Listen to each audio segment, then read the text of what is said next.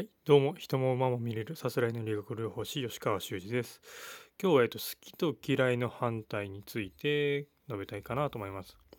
まあ好きの反対は嫌い、嫌いの反対は好きなんてことは言いますけども、まあ最近はなんかそうではなくて、まあ、好きも嫌いも一緒の反応ちょっと違うだけで、実際はの根底では一緒で、本当の好き嫌いの反対っていうのは無関心なんじゃないかっていうのが最近思うことです。まあ炎上のところでも話してましたけども、まあすっごい好きなファンがいるからこそ、あるいはすっごいその人が嫌いなアンチなファンがいるからこそ影響力があって、その人はまあちょっとした発言であったりに噛みつかれて炎上してしまう。自分が意図しなかった状態にもかかわらず炎上してしまったということがあるかなと思います。なので好きも嫌いもかなり表裏一体なのかなと思います。まあよくこう人に期待して出来合いじゃないですけどね、すごく期待していて裏切られた時にそれが憎悪、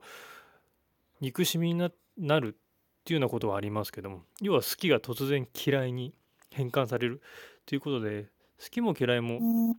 まあ、同じ感情が根底にあると言えるんじゃないかと思います。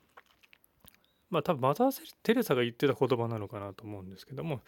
きと嫌いの反対というのは無関心、もう何にも関心のない状態。まあ今の自分のようにね、無関心な状態なので、それは何を無関心な人が多いっていう状態なので、それは何を言っても別に炎上したりとかはしません、絶対に。だからもし影響力を持ちたいとかいう人は、好きな人、自分を好きになってくれる人を増やすか、自分を嫌いになる人を増やすかが、まあ近道なのかなと思います。一番ダメなのはその反対の無関心の人しかいないっていうのは、まあ当然影響力はないのかな。炎上も何もしないですし、アウトプットしても特に影響力のない、まあ、そもそも誰っていうような状態になるかなと思います。なので好きと嫌いの反対っていうのは、